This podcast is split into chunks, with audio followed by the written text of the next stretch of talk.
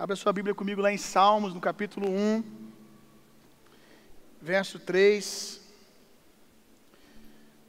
Pela manhã a gente tem, tem tido um tempo tão gostoso na nossa já tão amada EBD, Escola Dominical, Escola Bíblica Dominical. Está sendo muito legal, está sendo muito especial, muito bonito ver a igreja aqui pela manhã. E a gente está meditando num livro, num livro, esqueci o nome do livro agora, Fru, Enraizados, Enraizados. Livro Enraizados, é, eu estava lendo o livro essa semana, e meu Deus, que livro enriquecedor, é o tipo de livro que você tem na cabeceira da cama, para você ler, para daqui a pouco você ler de novo. E eu trouxe o que eu vou ministrar essa noite, inspirado naquilo que foi me ministrado quando eu li o livro. O tema da mensagem de hoje é Eu nasci para ser um sucesso. Diga comigo, eu nasci para ser um sucesso. Quem pensa que eu vou ser um coach essa noite, não se empolgue rápido demais. Calma aí. Senão você gera muita expectativa e depois fica bravo comigo. Vamos dizer de novo que vocês gostam de dizer coisas desse tipo. Vamos lá. Eu nasci. Eu nasci, irmão. Amém? Eu nasci para isso. Eu nasci, diga, eu nasci. Para ser um sucesso. Amém. Salmos capítulo 1, verso 3. A vida do cristão é como árvore plantada à beira de águas correntes. Dá fruto no tempo certo, e suas folhas não murcham. Tudo o que ele faz prospera. Glória a Deus. A palavra de Deus está dizendo que nós nascemos para ser assim. Essa é a vontade plena de Deus. Esse é o sonho de Deus para cada um de nós. Que a gente dê fruto no tempo certo, que as nossas folhas não murchem e tudo que a gente faça prospere e seja um sucesso. De fato, Deus nos criou para sermos um sucesso. Deus nos criou para prosperar. Esse desejo que todo ser humano tem dentro de si, principalmente os nascidos de novo, de ser um sucesso, de prosperar, que está dentro do seu íntimo, é lícito e foi Deus que plantou isso dentro de você. Deus fez você para ser bem-sucedido, Deus fez você para ser pleno, Deus fez você para ser próspero. Todo nascido de novo, ele tem no seu íntimo, parece que no dia que ele aceita Jesus, ele já está explodindo com, essa, com, essa, com esse sentimento. Um desejo de impactar o mundo, em algum nível, principalmente numa igreja igual a nossa, né? O cara chegou aqui, o bagaço da laranja, todo detonado, coisa que eu já vi centenas de vezes, da pessoa chegar arrastando e ter um encontro com o poder de Deus e sair dali, eu vou mudar o mundo, aleluia, eu vou, eu vou, eu vou impactar o meu bairro, eu vou impactar a minha família, Todos nós temos o desejo de fazer algo grande no mundo, em algum nível, de contribuir com o mundo. Quem plantou isso no nosso coração foi o Senhor. Já preguei aqui na série Sábios Construtores, que nós temos esse DNA. O pai é um construtor e está trabalhando até agora, está construindo. E nós, por sermos imagem e semelhança dele, somos tão construtores, temos tanto desejo de ser construtor como, construtores como ele é. Temos o anseio de ser tão criativos, de criar soluções para as coisas, como Ele é. O que acontece é que quando a gente está no mundo, o pecado vai manchando essa identidade, vai apagando esse desejo, ou vai inclinando esse desejo para um sucesso fora das métricas de Deus. Porque a gente vê muita gente que não é cristão, que não só tem esse desejo, mas usufrui de sucesso. E muitos deles aplicando princípios que nós, cristãos, damos bobeira e não praticamos. mas vivem um sucesso a qualquer custo, e é um sucesso que talvez os homens chamem de sucesso, mas Deus não chama de sucesso. Porque não é sucesso algum você viver 100 anos bem-sucedidos e passar a eternidade inteira nada bem-sucedido, distante de Deus, a eternidade inteira distante de Deus no inferno. Não há sucesso nenhum nisso. Mas todos nós, depois que a gente nasce de novo, a gente tem esse desejo no nosso coração. Foi Deus que plantou isso em nós. É o poder do, é o poder do novo nascimento. A gente perde isso porque é manchado pelo pecado. Quando, quando o sangue de Jesus nos lava, isso aflora de novo. Isso é muito bom. Foi Deus que plantou isso em você. Mas na mente de Deus, Ele plantou isso em você para que você seja empurrado, não para longe dele, mas empurrado para ele. Porque se você estava quebrado, destruído, e a primeira expressão de prosperidade, de sucesso, primeiro sentimento de restauração que você teve foi na presença de Deus, então da onde veio isso? Tem mais. Se Deus num dia, faz um mês que eu me rendi, me rendi a Jesus, tantas coisas já mudaram na minha vida, eu quero mais, quero buscar mais o Senhor e quero encontrar, na verdade, quero fluir mais no meu propósito. Esse desejo por sucesso deveria nos aproximar, nos levar para mais perto de Deus e do seu processo. A verdade é que a gente só tem problema com o processo por causa da ansiedade e da comparação. E eu sinceramente acredito que nesse aspecto aqui a ansiedade ela é filha da comparação. Porque a gente está muito feliz e realizado com o processo de Deus, com a pequena semente que Deus nos deu no dia que a gente aceitou Jesus, até a gente encontrar alguém você não está nada ansioso, está feliz, realizado, aleluia, tudo está lindo, até você encontrar alguém que conta para você que está vivendo algo que você não está vivendo. Aí a comparação, ela tem uma filha que se chama ansiedade.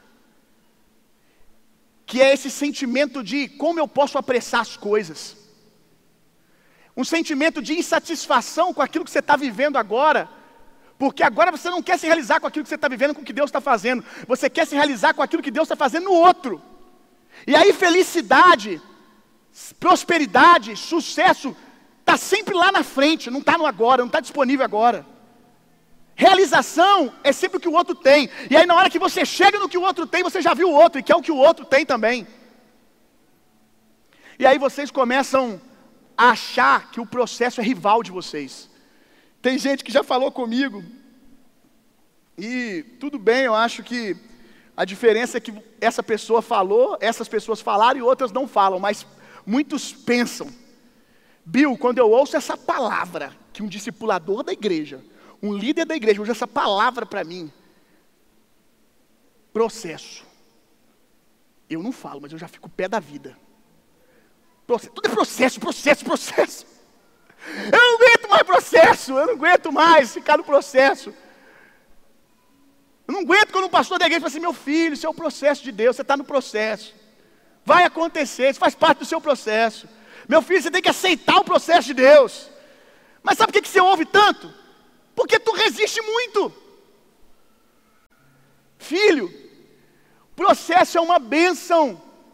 Processo é andar com Deus e ser trabalhado com Ele. Processo não é nada mais, nada menos que andar de mão dada com Deus e ser forjado por Ele todos os dias. Que coisa linda! Processo é ser amigo de Deus e andar com Deus. O seu problema não é o processo, é a ansiedade, porque processo era uma benção um dia que você aceitou Jesus, você estava amando o processo. Estava com expectativa de ver o que, que Jesus faria na sua vida daqui a um mês, daqui a dois meses, tudo era lindo. Inclusive, provavelmente você que dizia muito isso, quando aceitou Jesus. Estou no processo com Deus, estou numa caminhada com Deus, estou vivendo uma jornada com Jesus, Deus está fazendo coisas lindas na minha vida, estou no processo, irmão. Quando alguém te cobrava alguma coisa, mas tu é crente, né? Que você não cumprir as expectativas das pessoas, mas eu estou num processo com Deus. Deus está trabalhando. Olha, irmão, você não sabe o tanto de coisa que já mudou na minha vida, isso aí vai mudar também. Você tinha alegria com o processo. Mas aí a vida de comunidade, uma coisa é quando você aceita Jesus e vem no culto só no domingo. Outra coisa é quando você começa a conviver com outros crentes e começa a ver o que os outros estão vivendo e deixar a comparação dar à luz à ansiedade. Então, a sua birra, a sua raiva, não é da palavra processo, não é do processo. Você deveria concentrar ela na ansiedade. Na verdade, na, na, na mãe da ansiedade, na comparação. Deveria encontrar um lugar de satisfação naquilo que você está vivendo hoje. A sua preocupação deve ser: eu estou plantado no Senhor? Porque a gente vai ler aqui agora que essa árvore, ela só é frutífera porque ela está plantada no Senhor. Aquele que começou a boa obra, ele é fiel e justo para terminar, meu irmão. Agora, o Senhor não é refém dessa geração miojo, dessa geração fast food, dessa geração é, dez anos em um ano. Está assistindo, né, irmão? Quem deu risadinha sabe o que eu estou falando. Dez anos em um ano. A dinâmica de Deus nem sempre é dez anos em um ano. A gente vê, vê aqui na igreja, inclusive, Deus acelerando tantas coisas. Mas há, há um equilíbrio, irmão. Tem coisas que Deus acelera. E tem coisas que Ele fala assim: daqui a 20 anos, isso vai florescer. De fato, Deus faz 100 por um. Deus é capaz de remir o tempo, a gente já viu isso, ele fazer isso tantas vezes, mas a gente tem que saber que o mesmo Deus que faz isso, ele também nos diz quanto a isso, você precisa construir um processo de autoridade, você precisa construir experiências, e o que eu estou te mostrando agora é só para daqui a 20 anos. E tem que ser tudo bem também. Não pode ser tudo bem só quando Deus fala, vai ser semana que vem, vai ser mês que vem. E não quer dizer que Deus não vai fazer nada. Quer dizer que você vai ter o privilégio, você está garantido de andar os próximos 20 anos com Deus. Porque Ele está dizendo que vai trabalhar algo em você. Amém? Já está garantido os próximos 20 anos andando com Deus. Isso é uma boa notícia, não era para você ficar triste. Mas a gente está nessa geração fast food, tudo tem que ser na hora, tudo tem que ser do jeito que eu quero. João 15, verso 5. Vamos ler dois, vamos ler dois textos agora. Eu sou a videira, vocês são os ramos. Se alguém permanecer em mim e eu nele, esse dá muito fruto, pois sem mim vocês nada podem fazer, não podem fazer coisa alguma. A gente deveria emitir mais força em permanecer com Deus, porque quem começou essa boa obra foi o Senhor. Deus te visitou. O mínimo de, de proximidade que você, tive, que você teve com a presença de Deus já fez um impacto na sua vida. Se você quer ser frutífero, seja plantado no terreno certo. Se aproxima de Deus. Até hoje, um texto que fala o meu coração. Eu estava com os líderes da igreja, com os ministros, em um tempo de oração nosso aqui, chorando com Deus, tocando violão, eu e os ministros da igreja. Eu estava re, recitando em oração no meio da adoração: Buscar-me-eis e me achareis, quando me buscar de todo o coração. O que eu não tenho de Deus ainda é porque eu não entreguei todo o meu coração, porque ou a palavra de Deus é mentirosa ou eu. Então é eu. Quando eu digo, não, Deus, eu estou fazendo tudo, e o Senhor não está. Porque se você tivesse entregado todo o seu coração, você teria mais do Senhor. E tudo bem.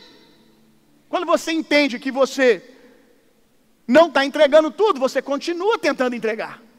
Você continua buscando se render, ao invés de ficar culpando Deus. Então eu canto até, eu já experimentei tanta coisa com Deus, e até hoje eu digo para Ele: Senhor, eu quero mais, mas eu preciso entregar mais. O que, que eu posso deixar?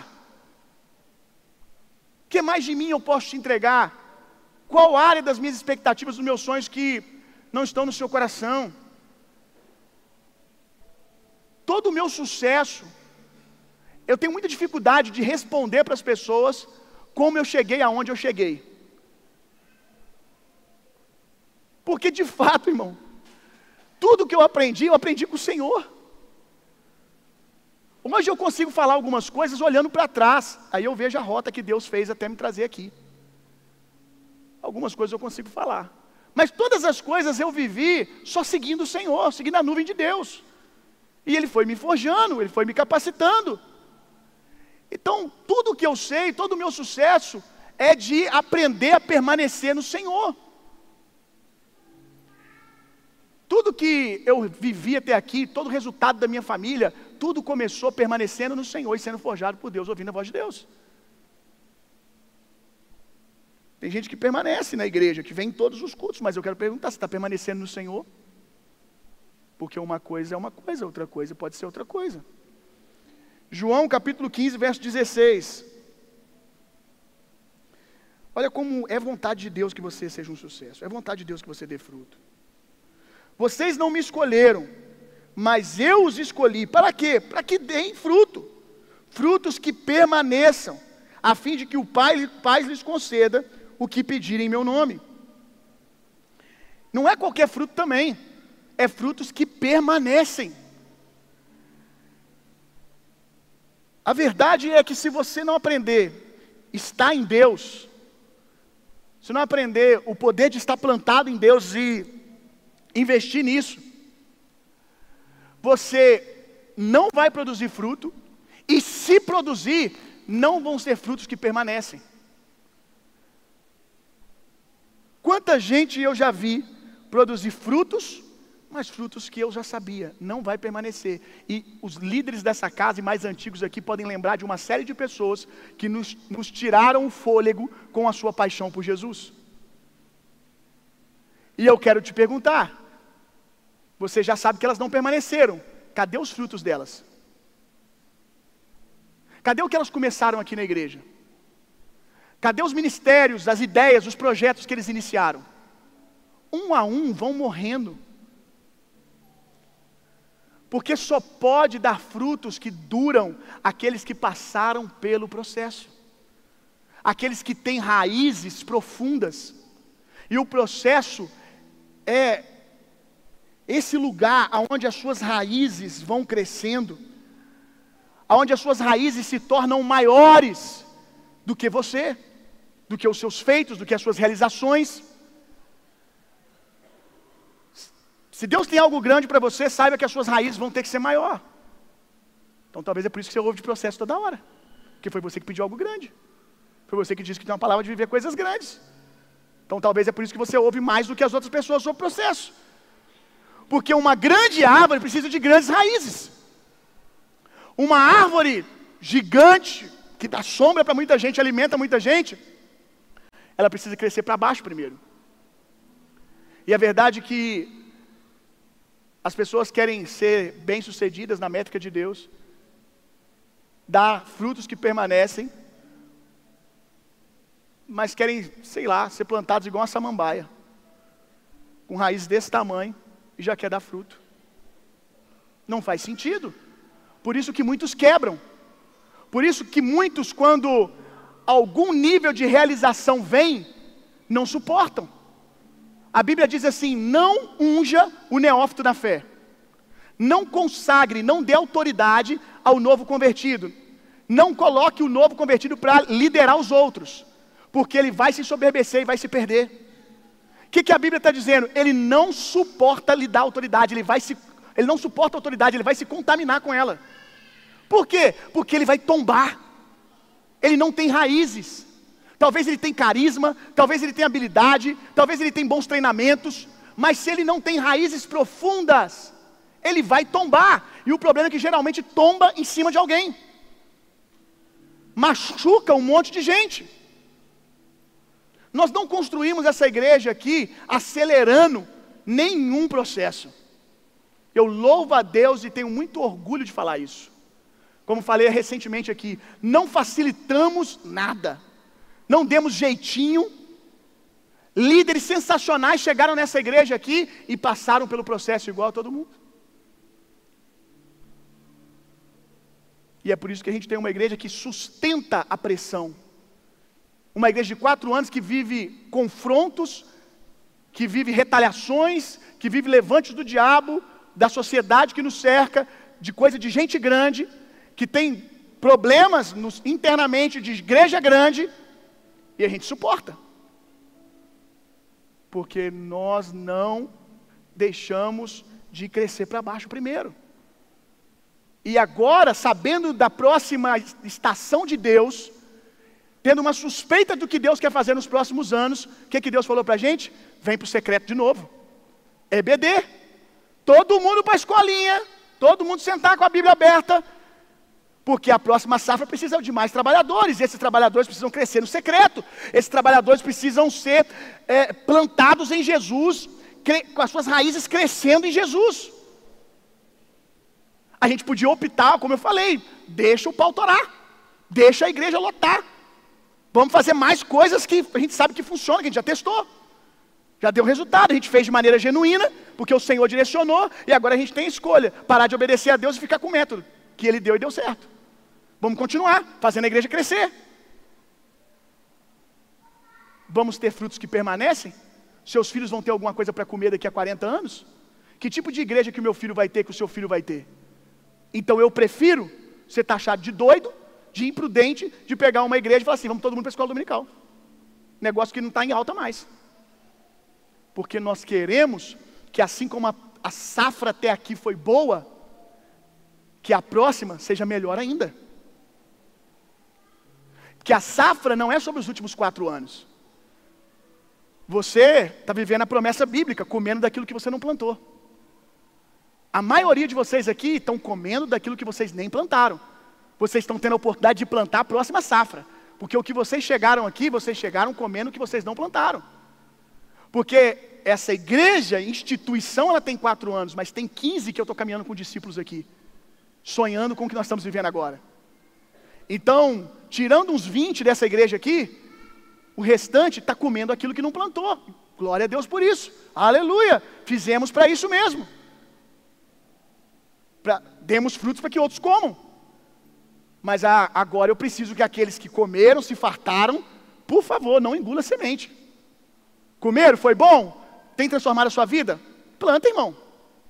Agora continua. Agora vamos plantar, vamos ser plantados em Jesus, vamos aprofundar. Porque é você, os 20 geraram isso aqui, os 30 geraram isso aqui. O que os 318 vão gerar agora, para os próximos 10 anos? Você faz parte disso? O que, que é dar fruto? Fruto, gente, não é as atividades da igreja. Dar fruto não é as atividades religiosas, ir à igreja, ler a Bíblia. Porque essas coisas podem ser feitas, essas atividades religiosas serem feitas e não reconciliar ninguém com Jesus. Essas coisas podem ser feitas de maneira meramente religiosa e até afastarem as pessoas de Deus. Dar fruto é dar às pessoas um gostinho de Jesus. Dar fruto é ser uma expressão, provai e vede que o Senhor é bom. As pessoas provam da sua vida e querem Deus. As pessoas se relacionam com você e falam: Uau, isso quer ser cristão e eu quero viver isso também. Isso é dar fruto. Isso pode ser feito indo para a igreja, isso pode ser feito cumprindo as disciplinas espirituais, participando da vida, da dinâmica da igreja, mas pode não ser feito. Porque quando pessoas que não estão plantadas em Jesus, não enraizadas, querem fazer essas coisas, é um desastre. Porque não tem essência. Elas fazem a coisa certa com o coração errado. Eu já disse algumas vezes que maturidade é fazer a coisa certa sem se achar especial por isso. Isso também é não religiosidade. O religioso, ele faz a coisa certa, mas ele se acha especial e mais especial que todo mundo por isso. Então, maturidade, fruto de alguém maduro, ele faz a coisa certa com o coração certo, buscando que o outro seja abençoado, não que o outro seja afastado. Provavelmente a maioria dos fariseus eram mais disciplinados na oração e no jejum do que nós tudo aqui.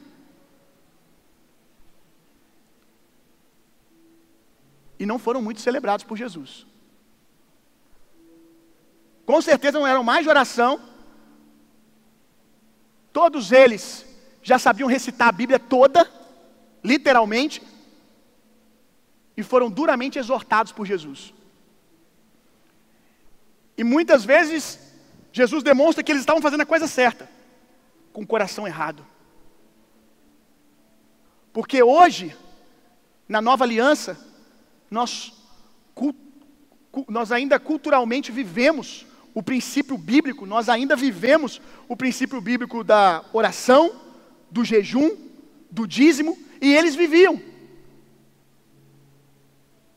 E Jesus não disse para não vivermos, ele disse: conserte o coração, conserte a motivação.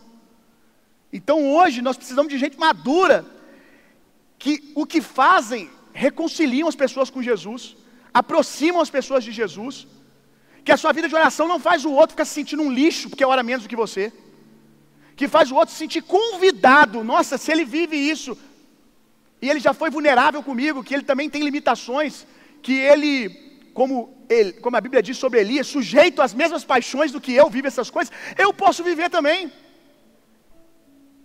Um outro jeito dessa igreja aqui ficar lotada é eu ser a figura de que muitos sentam aqui e esperam que eu seja. Um cara que nunca confessa vulnerabilidade,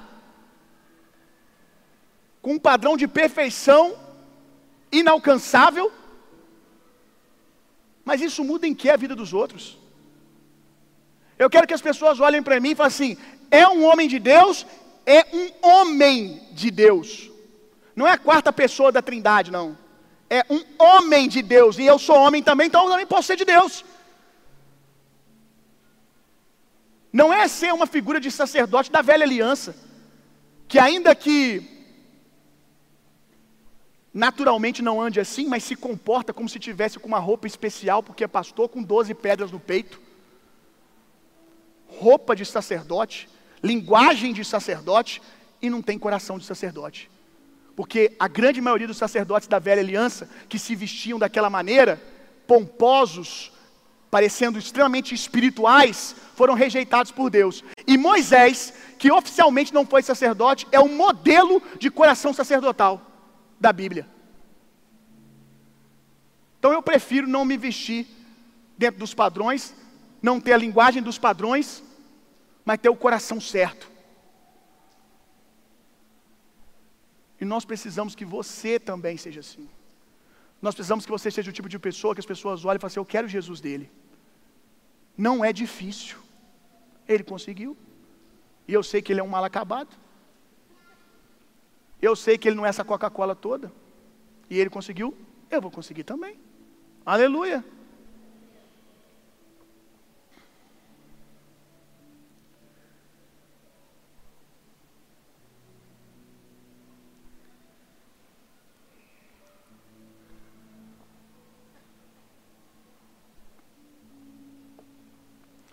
Frase aqui que eu queria ler para vocês, está no livro, achei muito interessante.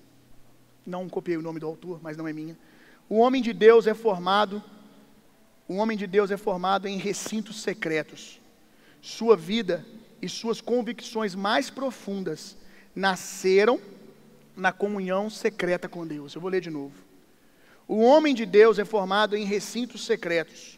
Sua vida e suas convicções mais profundas nasceram na comunhão secreta com Deus a maioria das coisas que nós vivemos aqui, irmão, eu ouvi no secreto com o Senhor, andando com Deus.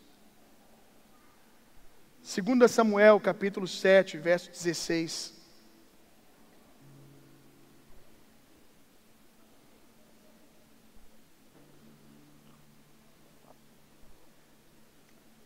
Olha aqui uma pessoa bem-sucedida.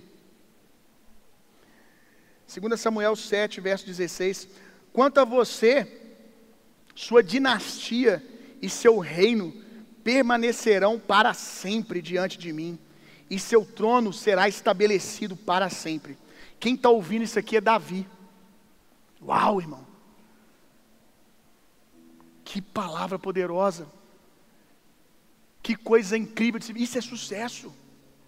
E Deus está dizendo para Davi: você é bem sucedido, isso vai acontecer. Quem foi Davi? O rei mais celebrado pelos judeus em Israel, autor dos grandes salmos, aquele que até hoje nos inspira sobre adoração, um dos que também mais nos ensinou sobre intimidade com Deus, sobre um coração sacerdotal, sobre uma vida de rendição ao Senhor. Davi, que derrubou gigantes, Davi, que realizou centenas de grandes feitos, que com homens rejeitados no meio de Israel, endividados, é, humilhados, sem reputação, devedores, com esses homens ele estabeleceu um reino, são seus valentes. Que homem incrível! Agora, esse Davi que agora está ouvindo isso, inclusive palavras parecidas com as que a gente já ouviu ao nosso respeito. Quantas promessas Deus já falou para você? Quantas vezes Deus já liberou uma palavra sobre a sua vida? E aqui Davi está vendo que se cumpriu. Realmente, tudo que Deus falou que ia fazer, ele fez. Mas Davi precisou permanecer no Senhor. Porque Davi ouviu pela primeira vez as promessas de Deus para ele, quando ele tinha entre 10 e 14 anos. Aquele, aquele momento da história onde o profeta Samuel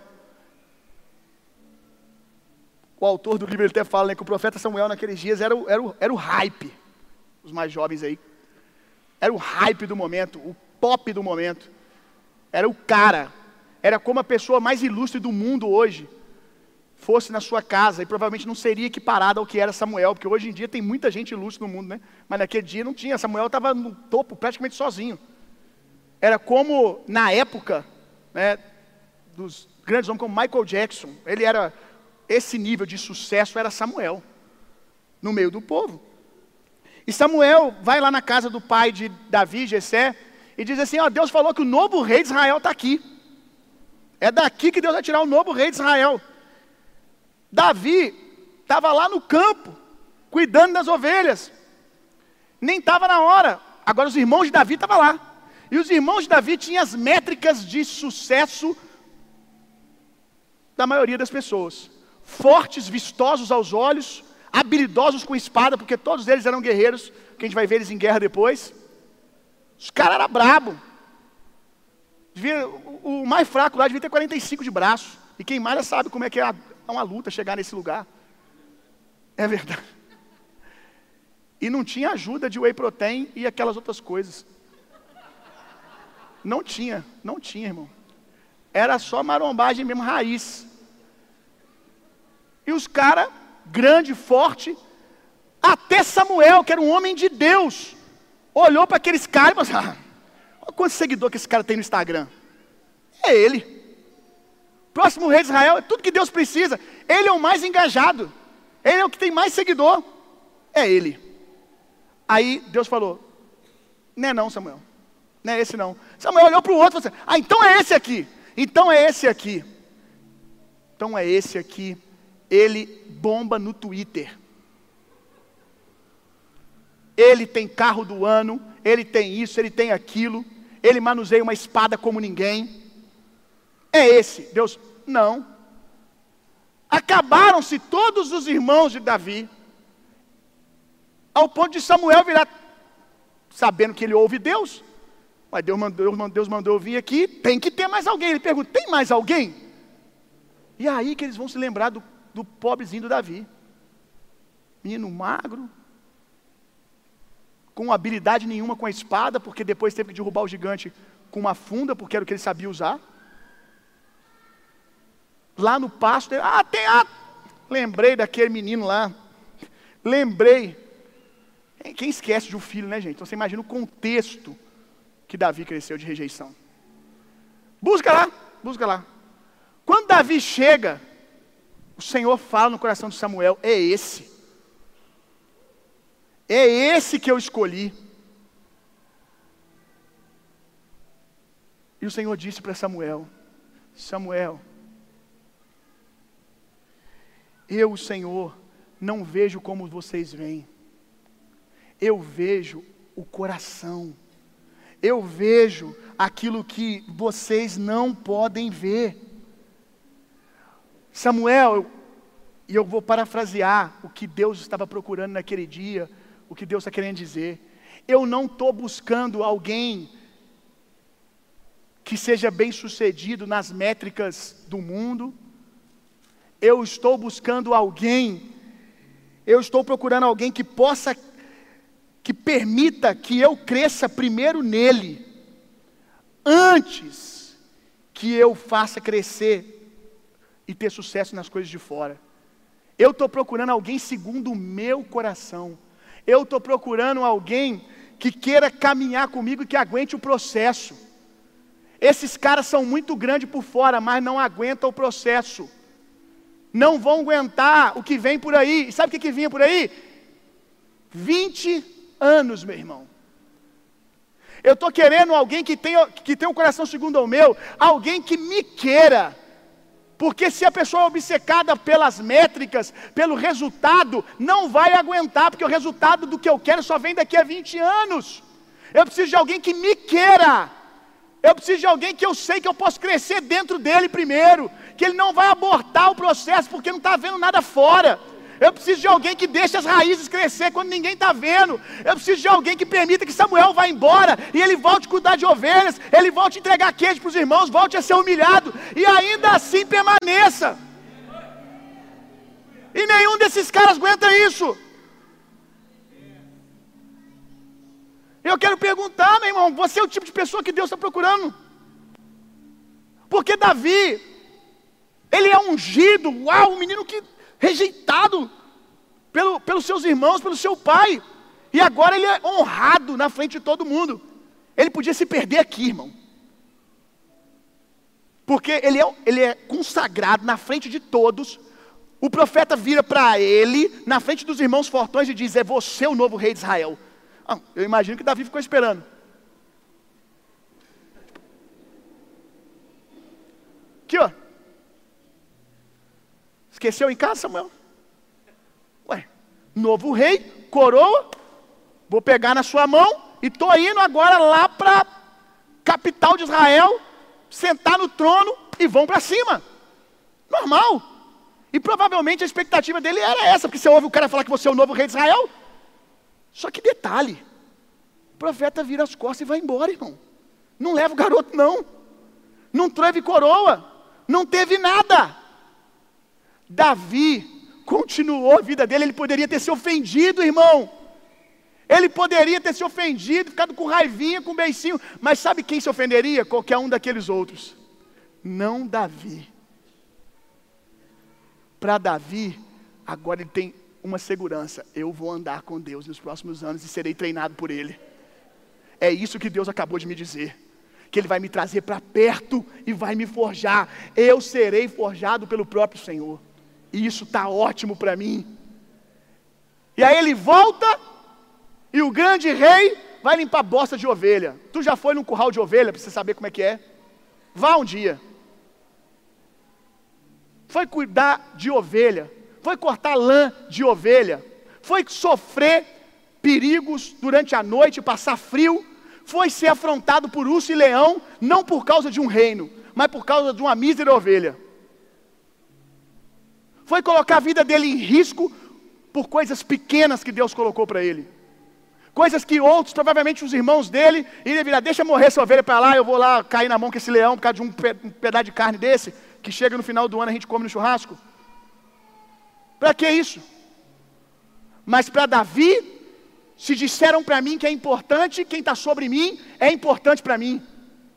Se é o que o Senhor me deu para fazer agora, farei com excelência. Aí nós vamos ver o coração de um ministro, meu irmão.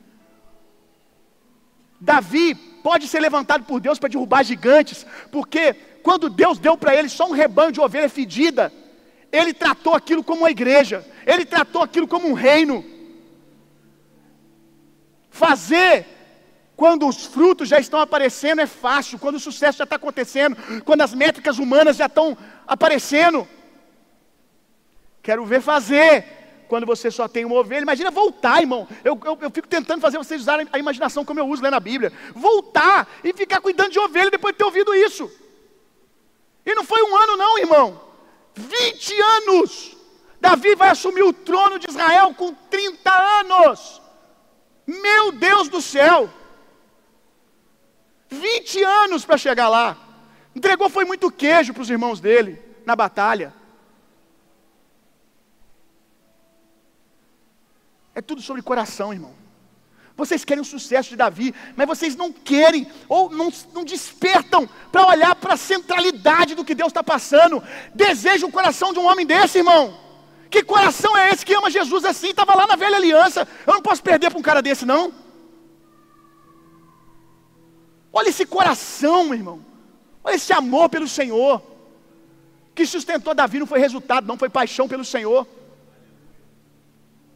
Aleluia. E aí, quando tudo acontece, rapaz, de repente, né? É, esse Bill aí apareceu do nada. De repente, né? De repente, esse tal de Davi aí. De repente, Fulano. do nada, né? Que cara sortudo. Você gosta de pensar assim porque é mais cômodo. Porque quando você diz que foi sorte, você está livrando você. Está tirando o peso da sua responsabilidade, que é possível para você também. Você diz, eu só não tive sorte, ele teve. Isso aqui, meu irmão, são raízes que cresceram 20 anos para baixo. E assim, eu no começo da minha caminhada, eu ouvia palavras como essa, e eu ficava assim, mil cairão à minha direita, dez mil à minha esquerda, não seria atingido. Esse negócio de 20 anos é para o irmão que está aqui do meu lado, para mim é para o ano que vem. Aleluia. É, Jesus, para mim vai ser rápido. Tem, tem, uns outros, tem uns outros na Bíblia aí que você fez em três anos, Jesus. Eu, eu, eu vai ser aquele cara lá. Eu vai ser os discípulos com três anos. Aí o pastor falava assim: Ah, Jesus, 30 anos. Eu, não, não, não, não. Isso é para outro, isso é para outro. Isso aí é para Samuel, é para Adriano. Adriano, para mim é. A gente quer sempre a gente quer sempre o que é mais rápido. Mas o mais rápido não vai te dar a história de Davi, irmão. Você não vai poder viver o que Davi viveu, dar os frutos que Davi deu, marcar a história como Davi marcou, sem crescer para baixo primeiro. E Deus não vai permitir isso, porque você vai cair, tombar sobre pessoas, machucar pessoas, e principal, Deus ama mais você do que os seus resultados. Deus não quer perder você. Aleluia.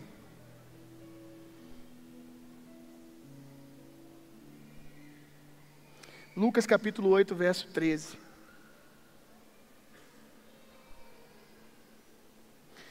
Irmão, você vai começar a amar. O autor fala isso, eu concordo. Você vai amar o processo de ser enraizado o processo das raízes.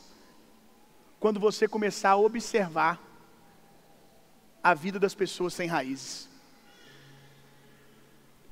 Mas observar não é olhar só um dia, não. É observar.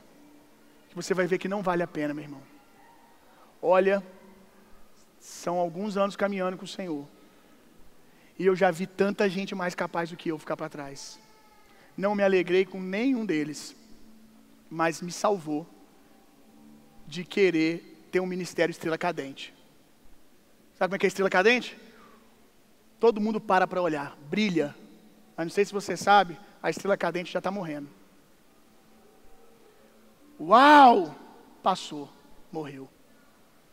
Eu não quero esse tipo de ministério, irmão.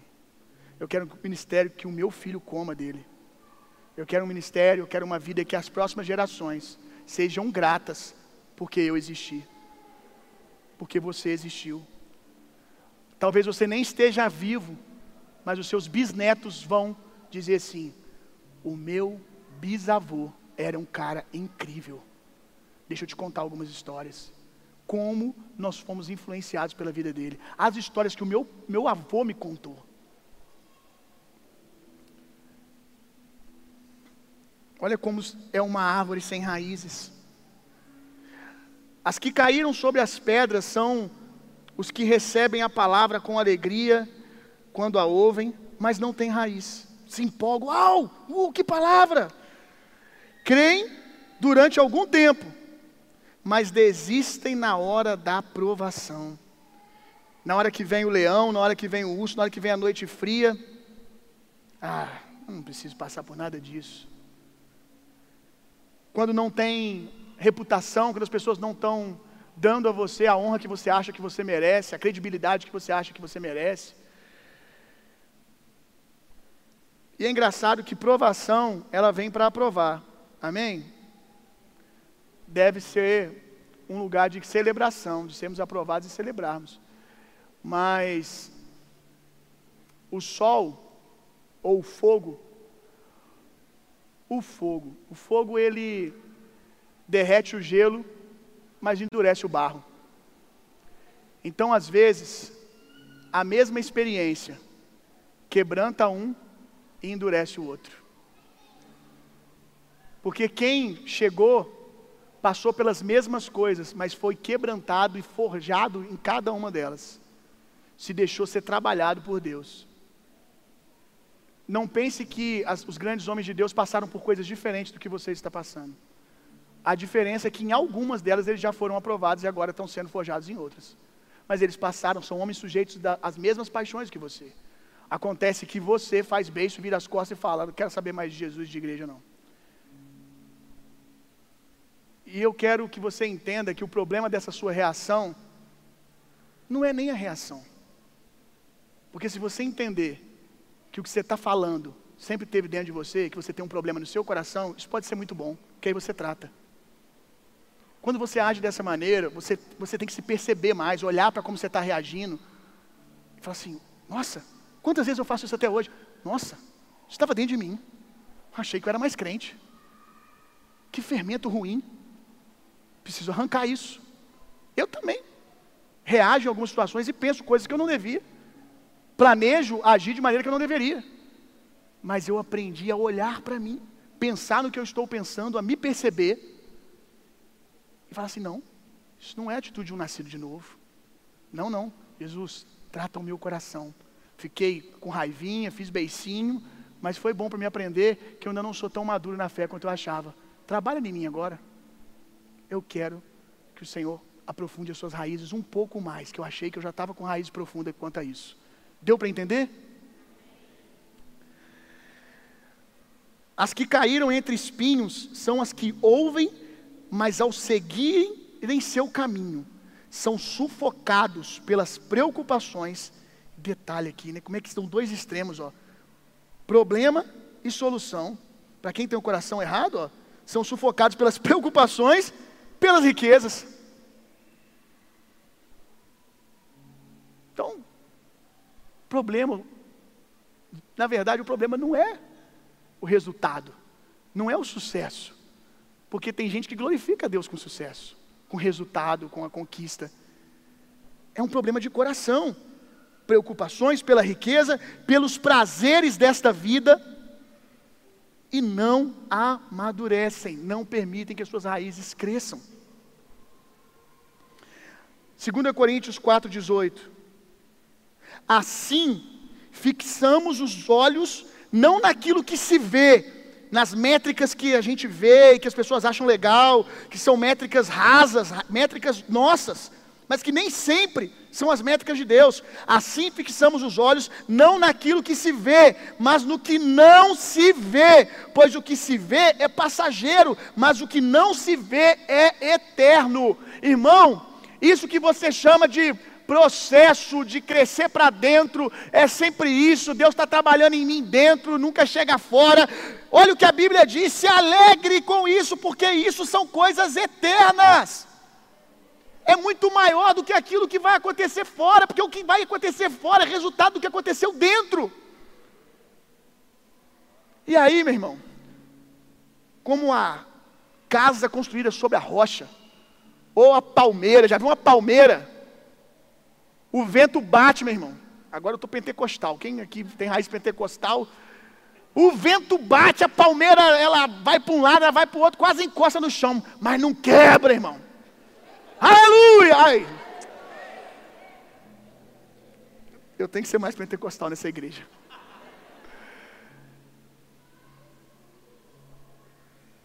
Quem olha e fala assim, nossa, vai quebrar, mas não quebra.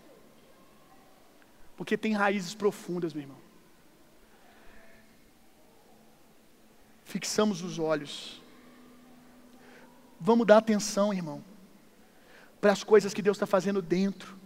Fixemos os olhos, demos atenção não naquilo que se vê, na era das redes sociais, que são ferramentas sim para pregar o reino de Deus, para mostrar os frutos do seu trabalho, da sua empresa. Eu não estou demonizando nada disso. Eu só estou te dizendo para você não achar que as suas métricas, as métricas dos seus clientes, são as métricas de Deus. São métricas muito rasas.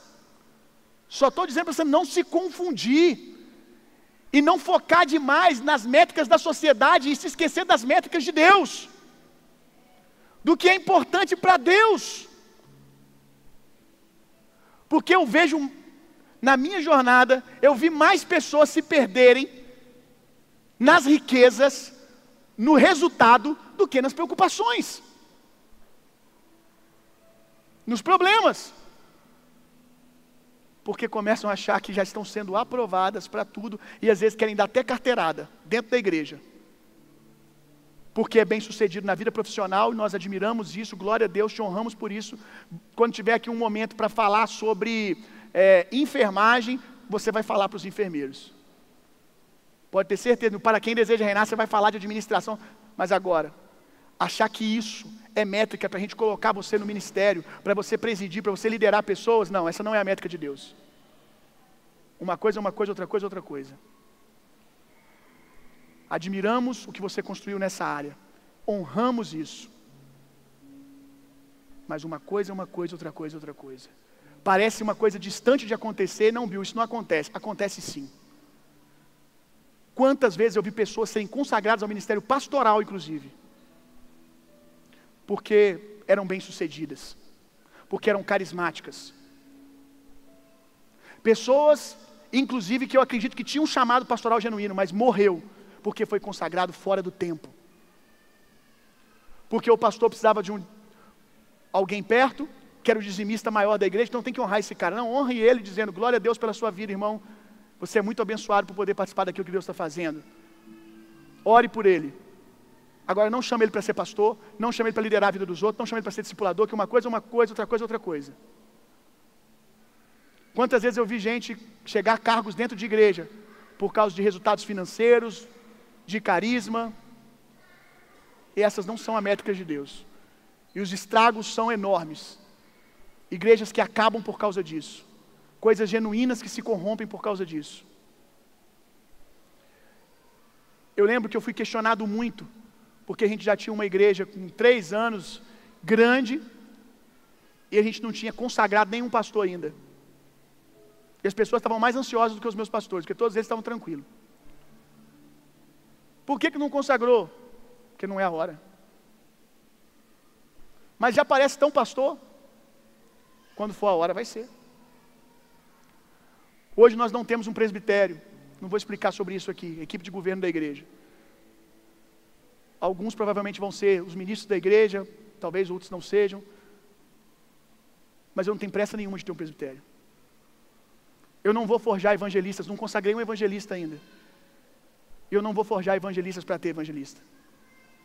Eu não vou forjar os 300 pastores para poder ter resultado e aqueles pastores vão ficar felizes, vão trazer mais gente para a igreja. Não, não, essa não é a métrica de Deus. Eu quero uma igreja daqui a 50 anos para o meu filho. E eu quero uma igreja muito mais saudável do que essa. Amém, irmão?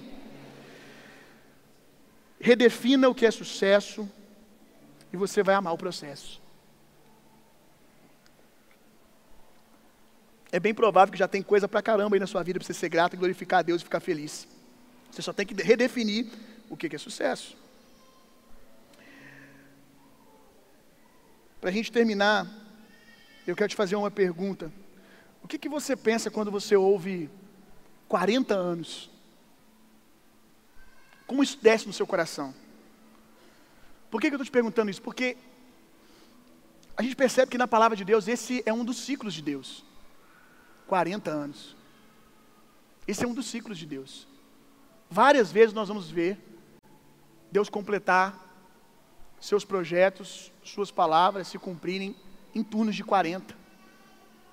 Quando você ouve isso, você fica como? Eu até os meus 28 anos eu vivi em briga com o tempo. Já falei isso aqui várias vezes. Já preguei sobre isso. Como como a minha vida ficou mais leve, poderosa, a minha caminhada com Jesus ficou mais leve quando eu fiz as pazes com o tempo e vi que ele estava ao meu favor me forjando. Quando eu entendi que eu depois de 15, 20 anos caminhando com Jesus, eu posso reconhecer que em muitas áreas eu ainda sou um menino. E tudo bem. Se eu cheguei até aqui, se eu vivi tudo que eu vivi nos últimos 20 anos, imagino que eu vou viver nos próximos 10. Se tudo que eu vivi agora for fundamento e não resultado em, em si, imagina o que Deus pode construir sobre isso. Então, glória a Deus. O vinho vai ficando cada vez melhor. E a gente precisa se deliciar com esse processo, irmão. Talvez 40 seja muito pesado para você, mas tem um outro ciclo que eu gostaria que você fizesse as pazes com ele. Comece pensar em, ciclo, em ciclos, ciclos de 10 anos, irmão. Eu lembro que há um, uns 10 anos de alguma coisa atrás, talvez uns 14 anos atrás, 13, não sei aqui quem vai lembrar do nosso amigo Lucas Mirra. Quem estava comigo lá atrás, lembra dele. Um dia eu estava conversando com o Mirra. E eu comecei a falar para ele um monte de palavra que eu tinha de Deus, né? Um monte de coisa que eu sabia que Deus ia fazer através do que a gente estava construindo em Juiz de Fora. E aí ele perguntou: Você tem uma noção de quando isso vai acontecer? Eu acho que ele esperou que eu ia falar assim: Ah, daqui uns dois anos. Eu falei assim: Daqui a dez anos. Essas coisas vão acontecer daqui a dez anos.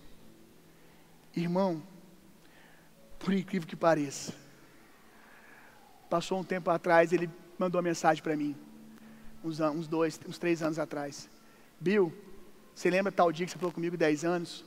Cara, eu estou pensando aqui, esse ano faz dez anos e não é que tudo está acontecendo? Eu gosto muito de ciclos de dez, irmão. E eu estou pensando agora nos próximos dez anos da nossa igreja. Já tem uns três que eu estou trabalhando nisso. Porque aí você fica menos ansioso, menos agitado. E você celebra de maneira devida cada experiência sem supervalorizar ela, como se aquilo fosse, uau, a minha vida agora aconteceu. Você celebra como tem que ser celebrado, mas não supervaloriza. E continua, que tem gente que celebra, vai lá em cima num dia, e no outro dia já acontece outra coisa, ah, meu mundo acabou. Porque supervalorizou demais. Valoriza as coisas duradouras. Valorize o que você está vendo em você, que é fruto de três anos caminhando com Jesus, que você mudou. Faça as pazes com o tempo, meu irmão. Tem coisas na sua vida que Deus vai acelerar mesmo. Eu tenho certeza que um monte agora foi o momento que mais falou amém nesse culto. Por dentro, amém, meu Deus, aleluia. Glória a Deus. Tudo bem, irmão, tudo bem. Mas se você pudesse ver o que Deus vai fazer nos próximos dez anos, se você parar de ser tão ansioso e conseguir ver com o seu espírito as coisas profundas que Deus pode fazer daqui a 10 anos. Eu fico empolgado com isso, irmão. Eu fico empolgado, não com os resultados da nossa igreja hoje, mas com os resultados daqui a 10 anos. Amém? Eu aprendi, irmão, eu aprendi a estar satisfeito e feliz andando com Deus nos montes e satisfeito e feliz andando com Deus nos vales que não tem a ver com onde eu estou, se é alto, se é baixo, tem a ver com estar com Deus. O pior lugar para estar é estar nos lugares altos quando Deus está embaixo. É ter sucesso naquilo que Deus não te chamou para ter sucesso. Eu conheço um homem de Deus, pela maneira que ele é capaz de arremeter o avião, quando Deus fala, arremete. E aí ele pergunta: tem algum problema? Não. Arremete o avião. Deus está dando tudo, tudo arremete o avião. É isso, irmão. Como eu tenho me deliciado. Quando temporadas. Agora vai, agora vai. Aí Deus fala assim: larga tudo agora, muda. É isso aí, Tito. Que delícia, meu irmão. Porque ouvir a voz de Deus para ir para cima é bom demais, é fácil, irmão ouvir a voz, quando você começa a ouvir a voz de Deus para ir para baixo, Deus chama para baixo. A Bíblia diz que não é aqueles que são humilhados que são exaltados. Não é isso que diz o texto, hein, irmão?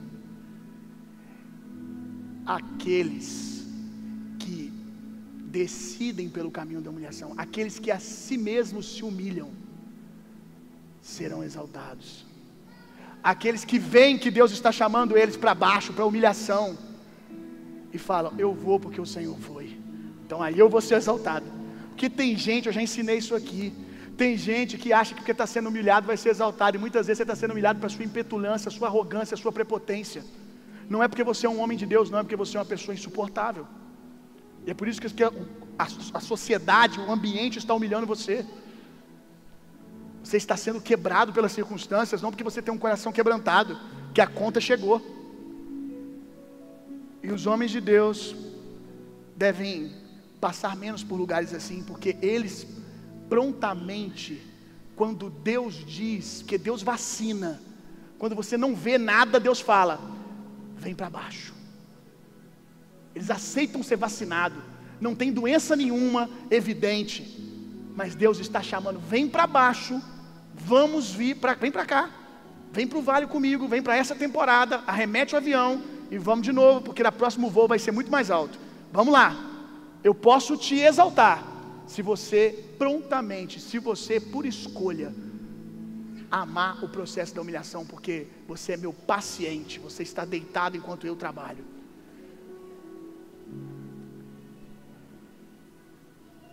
Você vai passar por menos constrangimentos quando você começar a amar isso.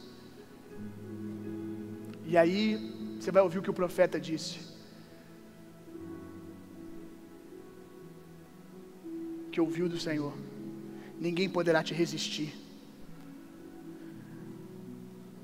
Eu sou contigo para destruir e para construir. Ninguém poderá te resistir. Eu sou contigo. Ah, meu irmão, vale a pena, irmão, ir para baixo, vale a pena, porque quando você termina, Deus fala: agora sim, vamos lá, solta o pitbull, meu irmão, agora é a hora, agora você está pronto, e aí você está imparável, meu irmão. Porque quem está te falando que você está pronto não é alguém. Não são métricas de sucesso do homem. É Deus que está falando. É Deus que está falando. Você está pronto. Ninguém vai te resistir. Pode ir. Quantas coisas eu já fui pressionado, inclusive por pessoas que me amam. Como Jesus. Não vai para a cruz, não. Não passa por isso, não. Para trás de mim, Satanás. Para trás de mim. Você não está vendo o resultado. Você está se deixando levar pelo sofrimento. Não vai para a cruz, não, Jesus. Quantas vezes não? Cara, é a sua hora de fazer isso, fazer aquilo. E muitas coisas eu olho para o meu braço e eu acho que eu sou capaz. Mas eu olho para o meu coração, eu vejo, não. Eu não estou pronto no meu coração ainda para lidar com isso da maneira devida. Então, não, não vamos construir isso agora. Arremete o avião e vamos ser forjados. Amém? Deus te abençoe. Faça assim com suas mãos, que o amor de Deus, que a graça de Jesus Cristo, consolo, poder e a personalidade do Espírito Santo sejam em vocês e através de vocês, hoje e sempre. Vão e tenham uma semana sendo profundamente, intensamente amados por Deus. Vão, transformem o mundo e reinem vida. Deus abençoe.